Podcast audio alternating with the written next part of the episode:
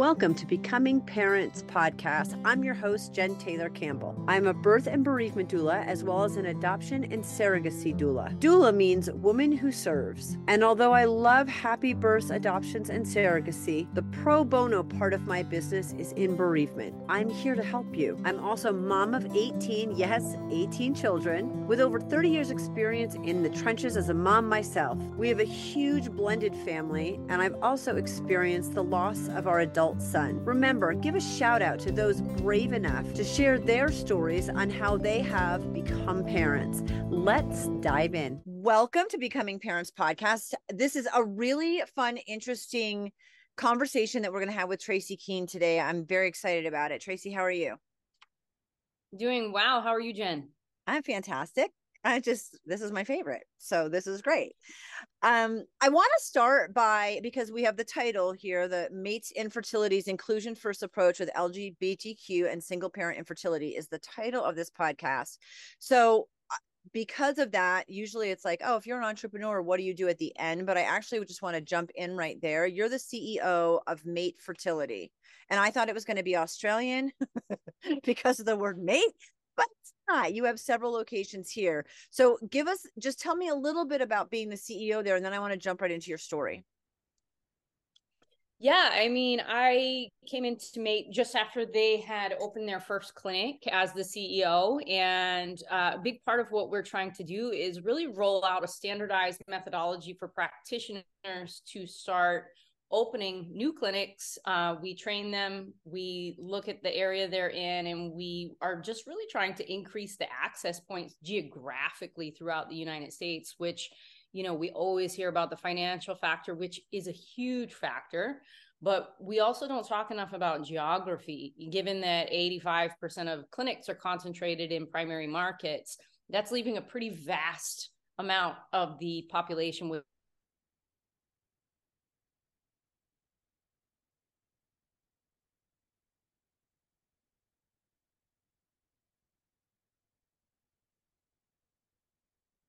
just go ahead. Yeah, it leaves a vast amount of the population without geographic access to care uh, and that's that's really the primary crux of our model is creating more clinics and more providers to decrease the delta between the lack of access uh, that exists which just to quantify it a little bit i'm a numbers person um, you know, last year in the US, we did 300,000 IVF cycles just to meet demand. We would have needed to do 3 million cycles.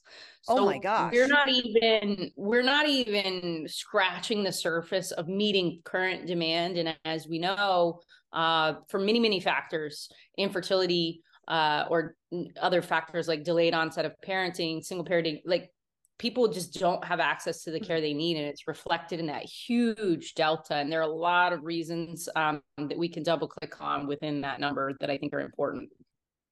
Awesome. And i know um, in the information i have in the show notes like for the most part infertility is available for caucasians of higher income. And yep. so that's that's part um, of the um, delta yeah, a big part of the delta is that historically, and I, I, choose to believe that none of this was intentional, right? I choose to believe that, that back in the seven, late 70s, early 80s, when these programs were coming about, it was really, you know, well intended and well meaning that they concentrated the clinics where they did because it was expensive, it was a new procedure, et cetera. But what happened over the past 40 plus years is that they didn't nothing changed within the system to create more access so going back to your question the the original batch of clinics was really concentrated in high net worth areas in primary cities big cities um, and it kind of have stayed along the same re- trajectories which is a little bit different than our model but you know it's not just caucasian wealthy people it's also heterosexual people mm-hmm. um, you know it, it, it's a very narrow demographic. Historically married, speaking married, married. heterosexual caucasians with money is and it makes sense that that was right. the target audience in the 70s that makes sense.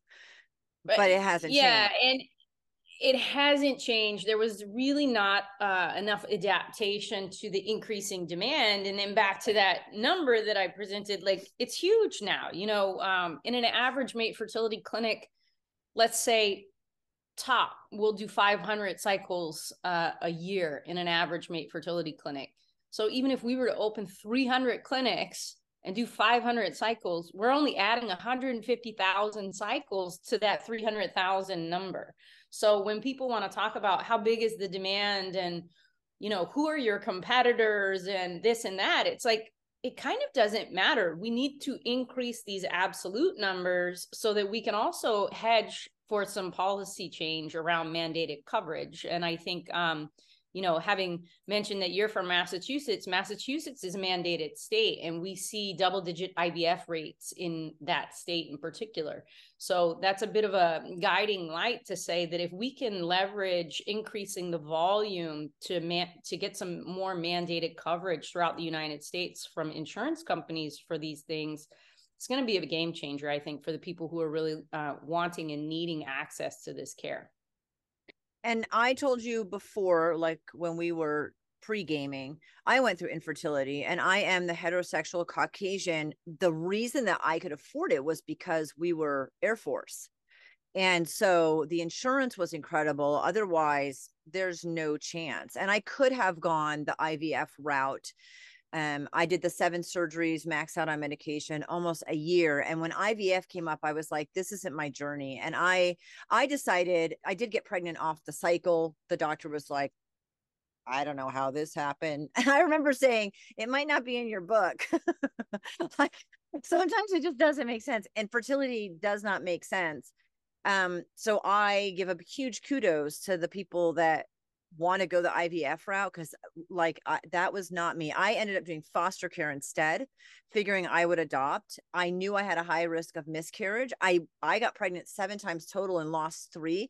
And I think that's why my miscarriages were a little easier emotionally because I had this expectation of not being able to get pregnant or carry a pregnancy.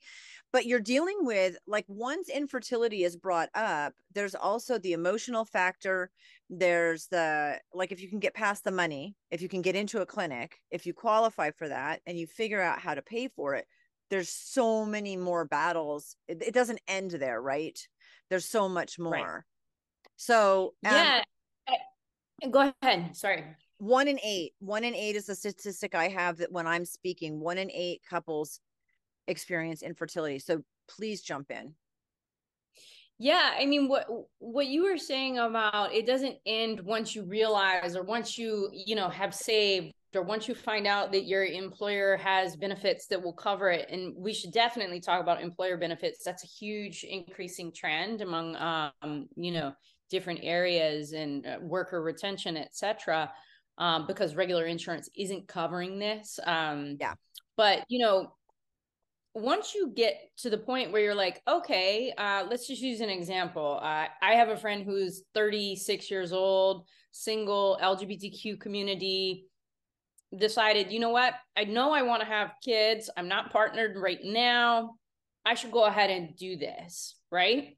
So you get over that initial hurdle of things, and then you get there and it's a confusing process. It's a long process. It's a disjointed process, especially if you're dealing with donor sperm or any other type of donor tissue. Most of the consents are written geared towards heterosexual married people. So there's a bit of that, you know, it, again, it's some of it's not meant to be offensive, but a lot of the language used, a lot of the verbiage and just the very medical forms themselves yeah. kind of shame you for where you are in your life you know you're you're potentially and it's a difficult enough journey already so like a real a really big part of what we try to do is we try to create an approachable environment an open environment. We spend a lot of time with patients before they even go to the office to mm. make sure that they understand what this is going to look like. They understand how much it's going to cost they understand everything about the journey before they set foot in the clinic. Because the last thing you want to do is have somebody just going through something that's already so challenging, as you mentioned, have no idea, no compass really to understand. And our model is really built to accommodate the patient journey and also facilitate providing, you know, top top of class service from our providers. So we have points along the journey where patients aren't having to go into the office they're talking to people remotely so we have a very adaptive model because we know this is a long process right. a lot of people it doesn't just take one try i mean we also mm-hmm. have to look at the statistics and say there's a lot of times that people aren't successful, right? So even they go through the process, you know, the national clinical pregnancy average from IVF's 33%. Oh, that's wow. not that high. I was going to ask you that. I didn't realize, I had no idea what it was. When you know, like there's a low percentage, that doesn't mean anything to me. Like low percentage, what does that mean? 30, that's, yeah, there's so a lot of education. Clinic, yeah, our clinics on uh, average currently we're running a little above 50% on our clinical pregnancy rates. We want to get that number up even a little higher. Um, you know, and we take a really data-driven approach to what we're doing. Um, you know, it's interesting. One of the other things I'd be remiss if I didn't mention is you look at different clinics and it's really hard to get apples to apples comparison about anything whether it's success rates, pricing, because there's a lack of transparency. So a clinic may tout that they have 80% clinical success rates. And then you start scratching under the surface and you're like, how many patients did you exclude from treatment to get to that number? Oh. Right. Um, you know, the World Health Organization mm-hmm. declared family building a fundamental human right. You know, it's we're we're off the mark in providing meaningful access to this care, but we're also off the mark in that providers can make who they're treating so narrow so as to drive that clinical pregnancy rate up. Um, you know, pricing is another area where it's really hard to compare two clinics because you don't know what's included in their pricing. So when we say we charge X for a retrieval, that includes all the lab work. That's very uncommon in the in the IVF world to include everything in a number usually yeah. you see a price and that's for the medical side of it and then the lab side of it is totally separate and then those two numbers combined give you your total price. Mm, you know is that transparent? I don't know. Is it the way it's always been done? Yep. Do i think it's hard for the consumer? Because as medical patients we still have to think of them as consumers right? Who they deserve that transparency and they deserve to understand it. So a big part of why we're structured the way we are and why we structured pricing the way we did and why we you know we give aggregate clinical pregnancy numbers. We don't say okay if you're 25 to 32 our clinical success rate is x. This is total number you know we want to be really transparent with information. I love that as a consumer in the med so like i need a foot surgery right? So i call and i say how much is the surgery? And the doctor's office says 3000 whatever it is $3000 okay yeah but then there's lab there's radiology there's um anesthesia anesthesia there's like a bazillion hidden fees and it's so frustrating because okay your fee is $3000 i'm just going to double that because you get all these yeah. bills from all these departments that you didn't even know were involved and it's it's really discouraging now, if you have insurance that covers 80 plus percent, it's still a surprise, but less hurtful.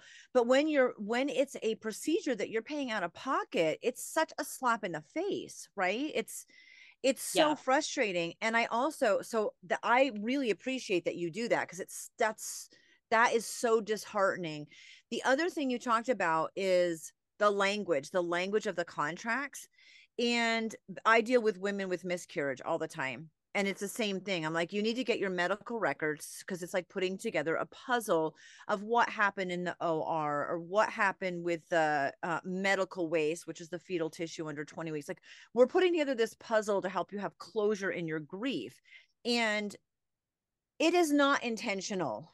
Medical terminology, insurance terminology, contract terminology does not take into consideration the emotions of the person. It is very cut and dry. And so I think all you can do in that situation is the same thing that I do.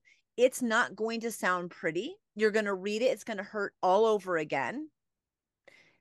That that is not intentional. Would I like to change it? Yes. Is this the hill I'll die on? No, because the chances of me changing all of that terminology to make it feel better when you read it that's like that is not a battle i'm going to win and that's really not where the energy needs to be focused either that's not going to help your grief necessarily it doesn't yeah maybe a little yeah. bit it'll feel better when you read it but really like that is not where we can focus and it's hard not to get tunnel vision to focus on something like that like i'm sorry this contract sucks and doesn't have inclusive language that makes you feel good that's really not the point though right? So it, that's a hard conversation to have though.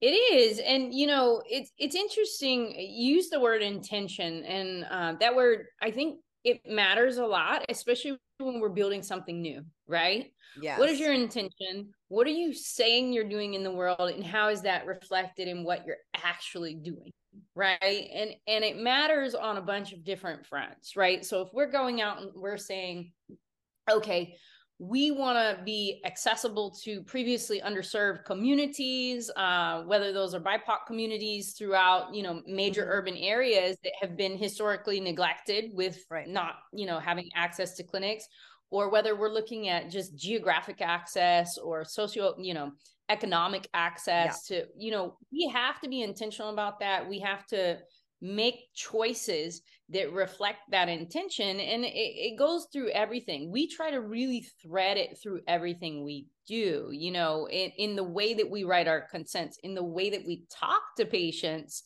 you know just from the outset. You know we don't assume people are married. We don't assume they have a partner. We don't assume anything. And i think you know when you're talking about it's not the hill you're going to die on it's i think totally right and it looks like an insurmountable task but also you know candidly we have tools out there now. Let's even just look at chat gpt right?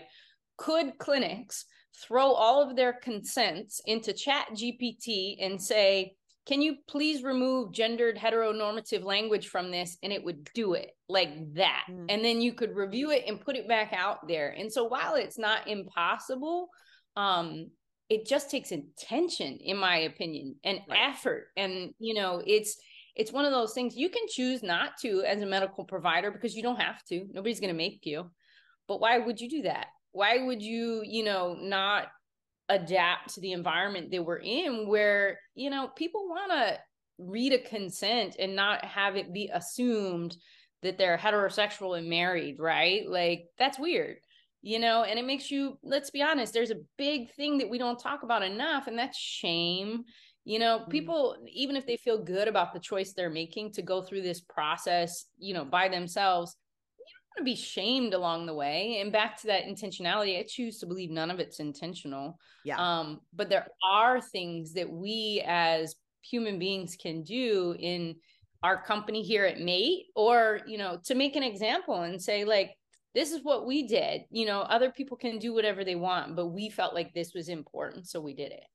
You have the ability in your company to use to, to change the language and have contracts that are different.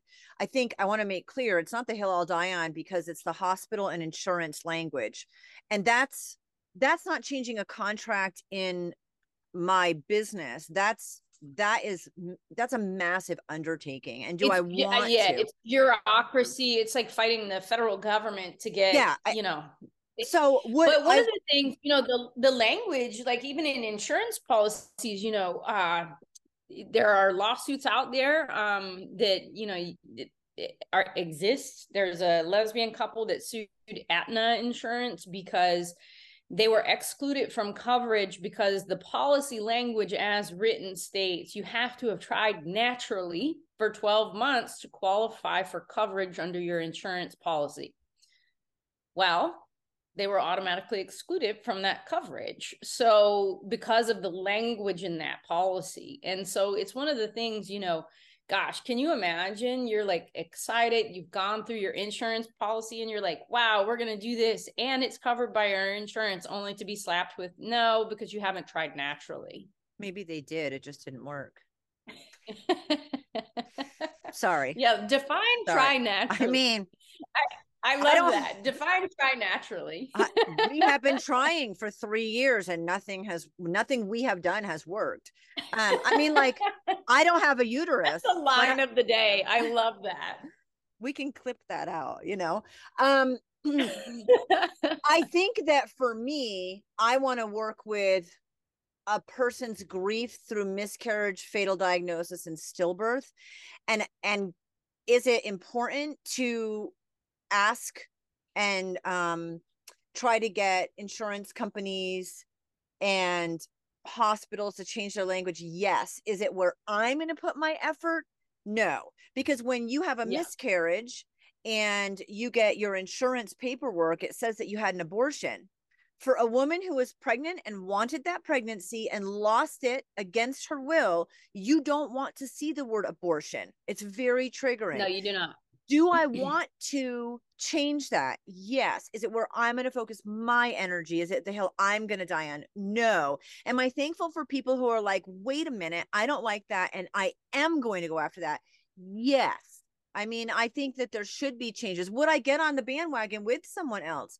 Yes, I would, but it's not something that like I am not going to fight that battle. That's not my battle. Yeah, um, there's there's I think there, a big part of that intentionality behind what we're doing is some some of what we're talking about. You know, is hedging, right? So yeah. by laying a foundation that's intentional, you know, do I think insurance companies are going to suddenly start mandating coverage for this um, with all inclusive language next year? No, no, I don't. Right. Do I, think that we can lay the groundwork to like hedge for hopeful future changes? Yeah. Um, absolutely. And can absolutely. you be an example of changing the language within your business? Yes. Yeah. Like you can be an example in what that looks like. Yes. I want to switch gears a little bit because you're the CEO and we've talked a lot about that. And I want to end there I want to end with the mate infertility um, because there's you guys are doing a lot and there's a lot of clinics now and but I want to talk about your journey in becoming the CEO. Can we spend some time in that? Because that's a pretty yeah. It's a it's an amazing feat to be the CEO of this massive company that's really groundbreaking and changing people's lives even if it's a small amount of 3 million it's still like making a difference to that one at a time right so That's take right. me through your journey in tracy and how you got to be the ceo so i was born no i'm just kidding uh no yeah we can do that yeah yeah um you know it's interesting and i have to be really candid i never being a CEO wasn't on my career path trajectory. It's not something that I aspired to. Um, and it, it's been very interesting. I have to say, it was one of the first things in quite some time professionally that gave me enough pause um, and made me nervous um, because of the gravitas of what we're doing here. Um, but also the gravitas of being a CEO. I think people uh, underestimate the level of fiduciary responsibility you have across so many different areas um you know it, i firmly believe that if you're not a little bit scared to be the ceo it's it's maybe not a good fit um just because of the the level of responsibility you have but i i started out my career uh in in boston in the investment world um not okay. in the flash front side of okay. uh investments i graduated from college um I tested into a program at an investment bank to become a custody fund accountant. They put you through SEC training. Okay. Um, and so I did fund accounting for a couple of years, and then I went into back and middle office operations uh, with a bank that was acquired by State Street. Then I went on to a boutique investment firm, um, and I did more analytics and controller type work. So uh, all operational. Um, and then I was a consultant for about 11 years. And what I would do is I would work with small and medium businesses to help them do operational assessments to gain, uh, put in solutions that would help their business be more successful, uh, give them more insight into how things were really going, um, etc. But I also had a niche where I would get hired to uh, either close down companies or, uh, you know, shut down a portion of their business, relocate it, various activities like that. And you know one of there are three main reasons why i came on board with mate uh, number one lgbtq uh, community member. We know the importance of assisted reproductive technology for our community. Um, it's something that we're aware of earlier than you know perhaps a heterosexual person who's kind of under the assumption everything's just going to work out on that front. You know uh, lgbtq cup like people individuals families are aware of the need for third party uh, reproductive access. Also i grew up in the rural south so meaningful access to care is important to me. Um, you know when we look at concentration of high quality uh, care it, it's not equally distributed throughout the united states. And um, you know i had some situations when i was a kid where my dad had a brain tumor had to travel great distance to actually get good care for that tumor. Um, and so geographic access matters. And then the business yeah. model it's it's elegant at mate. You know it's it's creating a true solution that's holistic and um, can provide a lot of upside potential for our all parties involved from the patient to the doctors that we partner with to the overall uh, fertility community in sort of standardizing some things that have historically not really been looked at in in a meaningful way. So our model really functions in a way that wraps around the patient. It provides uh, more geographic access. It provides and enables ob-gyns to participate in this part of reproductive care that's historically been extracted from their practices, which mm. kind of doesn't make sense when you look at it. Um, and then also there's kind of a lack of standardization across the fertility industry. Yeah, sure, there's like bits and bobs, CDC, SART, etc., ASRM that provides wonderful guidelines. Um, but the way that we look at it is how can we standardize the delivery of care over multiple parties in a meaningful way uh, with optimal outcomes that's also more affordable and more geographically accessible to uh, patients. So you know it's it's a really amazing mission and i think many of us including myself um, i'll only speak for myself reach a point in our careers and our lives where it's like i could do what i'm good at anywhere. I might as well do it somewhere where my skill set is going to create some meaningful change in the world I I love that you started finance. I did not see that coming, and, and not at all. like I was a business. It was the major, gritty side. Like... It was the gritty back office operations. You know, log- figuring out logistics of how to you know manage bulk order trades and stuff like that. It was it was the unsexy side of investment world. That's okay that's okay. Um and also because i've gone through infertility i and you just said you're making advancements. So my oldest daughter that i had biologically is turning 31 in april and we're recording this at the end of january. And she has this similar fertility issues that i had and has decided to not have children and not go through infertility. The interesting sad thing is that I would have thought, okay, I went through my infertility journey 32 years ago and nothing has changed in what she did. Like her plan of attack was, I was like, I was shocked because she, it was exactly the same. So my thought going through it 32 years ago, and you know, I gave birth to four girls. Two of them probably will not have children. One of them has had kids. One of them looks like she'll be able to have kids um just based by cycles and stuff like that. But i thought oh my gosh i had these girls. Genetically they're already predisposed to having issues with their fertility genetically because it's something that runs in my family. And um like i had a hysterectomy at 33 so I I had these little girls when they were little thinking, "Oh no, I'm so sorry." Like before I even knew, I'm already because you don't want a woman to have to go through that.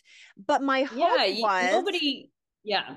It, you would have hoped over 32 years that something would have changed. Nothing. You know, um, nothing has changed. Zero. So people you know, one of the things that I find fascinating. And mm. I'm not a doctor. Um, we have wonderful doctors that work for us. And, you know, what we try to do is take a, a an approach that's agnostically driven by information, mm-hmm. data, and uh, that serves you know the most people the best right so just as an example one of um the way that we approach dosing okay medications mm-hmm. because that's one of the things the price can vary wildly um and we take an approach that mimicking natural biology Um, not only is there clinical data that's as closely as you can, um, it, there's data to suggest that higher outcomes. It's also more affordable for the patient, and it also is way uh, nothing's easy on the body during this process, but no. it's easier on the body, right? Um, and then you look at the way that like different doctors do their dosing. You go to 10 different doctors, they're all doing it a different way.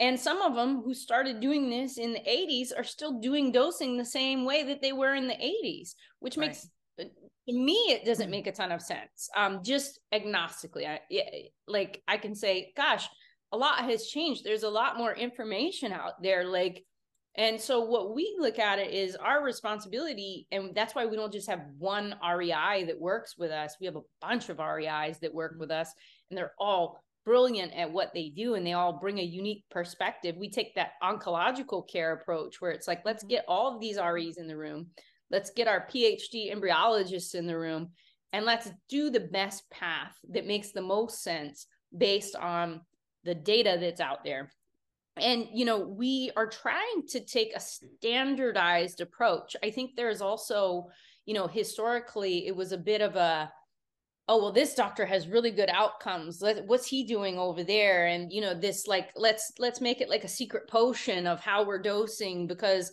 but you know we we don't want to do that. We want to take a really scientific approach to it a really data driven approach and standardize it and measure the outcomes against those standards and make adjustments as needed you know take that that that approach to what we're doing. And you know you you said a lot hasn't changed and you're totally right. I was just reading about a company yesterday you know when you look at the embryology lab as an example you know you still have a person in that lab responsible for every little component of what goes on to make sure that everything happens right and you know i i use the analogy and this is perhaps going to sound weird to some but you know again my consulting experience is that a good solution is a good solution is a good solution. It doesn't matter what industry it's in right?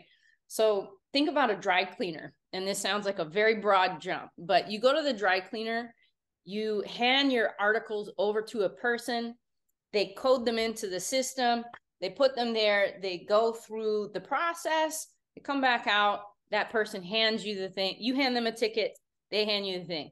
Why are we so far behind in embryology labs, which is way more important than articles of clothing, on being able to codify a process in a meaningful mm. way so that it's standardized? You know, and right. I'm not saying, you know, of course, I think humans are really important in this process to oversee and do the things that need to be done. But like, how come there has been such a lack of innovation to what you're to your point you know? Um they got it figured out the dry cleaner how to do this uh but you know we haven't figured it out here. I totally get it. I i mean it's a great analogy.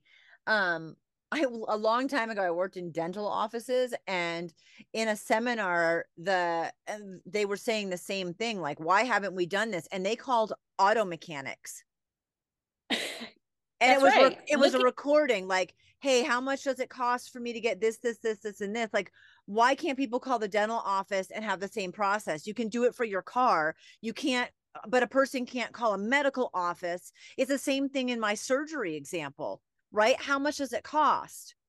Like and nobody yeah. can actually give me that answer because there's seven different people I'd have to call and they'd all have to give me an accurate cost and none of them can do that the surgeon can give me his. Well, and if you so, call on two different days, you might get two different answers. Yeah. So I I like the dry cleaner, just like when I was in a medical field, they gave an auto mechanic example. It's the yeah. same thing. Like, you why know, can't we do better at this stuff? Well, and I think a lot of it, like, and I don't say any of this in a critical way, but it comes from sort of complacency. You know, you don't yeah. have to innovate because you're making a ton of money doing what you're doing and yes. like what's the point right so if nothing's compelling you to move forward um why why would you it's easier to stay in your green pasture with the sun shining on your back right, right. um but we come to inflection points and i think we've seen it with covid where it created enough friction that things started to change right and that's kind of the goal here is like we want to create enough friction because when we look at the way that it's been going and the way that the delta year over year between those who need care and those who are receiving it it's just getting wider. So if we don't do something that uh, can hopefully make some meaningful put some progress in place um, you know nothing will ever change. I agree. I'd like to end on a happy note because we could just keep talking, but I I do want to wrap this up because I know you guys are making a difference. But I've loved all of the. I love stats. I just geek out on this stuff. Um, and you are making a difference because going from 33% to 50% is massive, massive in success rate. Um, so tell me about how many clinics there are now because it started with that one clinic and it started helping mm-hmm. with that one person and it started with um, increasing the per- success percentage success i can speak today success percentage. And now where are you at with clinics? And let's end on a happy note. Yeah so um and thank you. I think um you know we have three clinics open and running. Uh we have two more coming online um under contract. And then hopefully we'll get we have a very broad pipeline of future scheduled openings. Um, what we've really been focusing on for the past year and a half is standardizing everything so that it we make it easy for the providers we partner with to get up and running smoothly quickly and successfully so we we have standardized the process almost like a franchise if you want to think of it like that so you know what you're getting you're getting education, you're getting project management, then you're getting all of the SOPs, you're getting all of the materials you need to successfully run this operation. And then you get our our blended care. So we have some of the team will sit remotely and then you have your physical office people. So uh, you know, our goal is really to double clinic count year over year for the next several years. And that's, mm. I think, could be conservative, um, given that we are starting to have conversations with aggregators and hospital systems, which is very exciting. Um, you know, it it provides a next level of care in their ecosystem. Continuity of care is a huge factor in women's health. Um, this facilitates that, but it also, you know, it does add revenue to these practices. Um, so, you know, it's it's along the lines of really focusing on growth that's intentional, that's repeatable, so that clinic A, B, and C are all getting the exact same thing. Um, we focus a lot on our tech stack to make sure that it's easy for everybody to use, including the patient, uh, the provider, uh, and then all of our reporting, et cetera. So, you know, we're excited. Uh, we hope to be, we're on track to double our clinic count year over year, 2022 to 2023. And then we'll hope to do the same again in 24 and 25. Tracy, thank you so much for being on and sharing this information. It was really invaluable, and I appreciate you. Thank you so much. Thank you for having me, Jen. It was awesome chatting with you. I uh, I really appreciate what you're doing as well.